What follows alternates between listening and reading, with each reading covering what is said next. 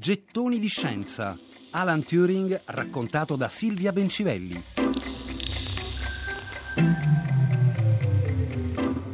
Siamo alle ultime foto della vita di Alan Turing. Ultime foto e quasi non ci sono. Quasi non se ne trovano, a parte qualche fotografia accademica in cui Alan compare insieme ad altri professori di Cambridge, oppure primi piani dei quali possiamo dire soltanto cose tipo appare un po' ingrassato. Il finale di questa storia infatti è triste e va raccontato a parole. La scienza qui non c'entra niente, o forse sì, ma nel ruolo della cattiva. Perché Turing, dicevamo, aveva cominciato a vivere più liberamente tutto, anche la propria omosessualità nessun grande amore, come era stato Christopher ai tempi del college, ma comunque una vita sentimentale adulta, regolare, soddisfacente e anche un certo numero di partner. E forse del fatto che fosse una vita sentimentale omosessuale e che i partner fossero tutti uomini, si cominciava a parlare in giro e non in maniera troppo benevola. Comunque va così. Un suo giovane amante comincia a rubargli in casa. Turing ci discute, poi decide di liberarsene e poi lo denuncia per furto.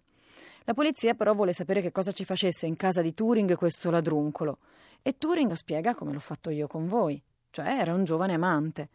Beh, Turing, il grande matematico, che esiziale ingenuità. All'epoca nel Regno Unito l'omosessualità era reato e lui non sembrava nemmeno intenzionato a pentirsi.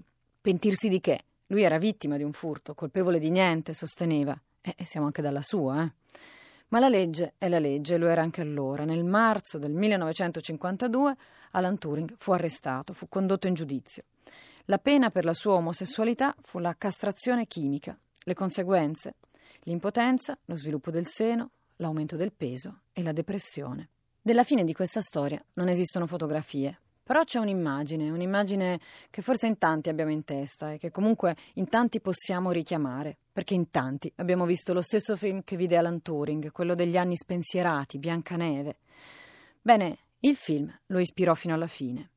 E quando il 7 giugno del 1954 Alan Turing si mise a letto e decise di darsi la morte, lo fece così. Immerse una mela nel cianuro di potassio e se la mangiò, scegliendo di morire come lei. Sì, come Biancaneve.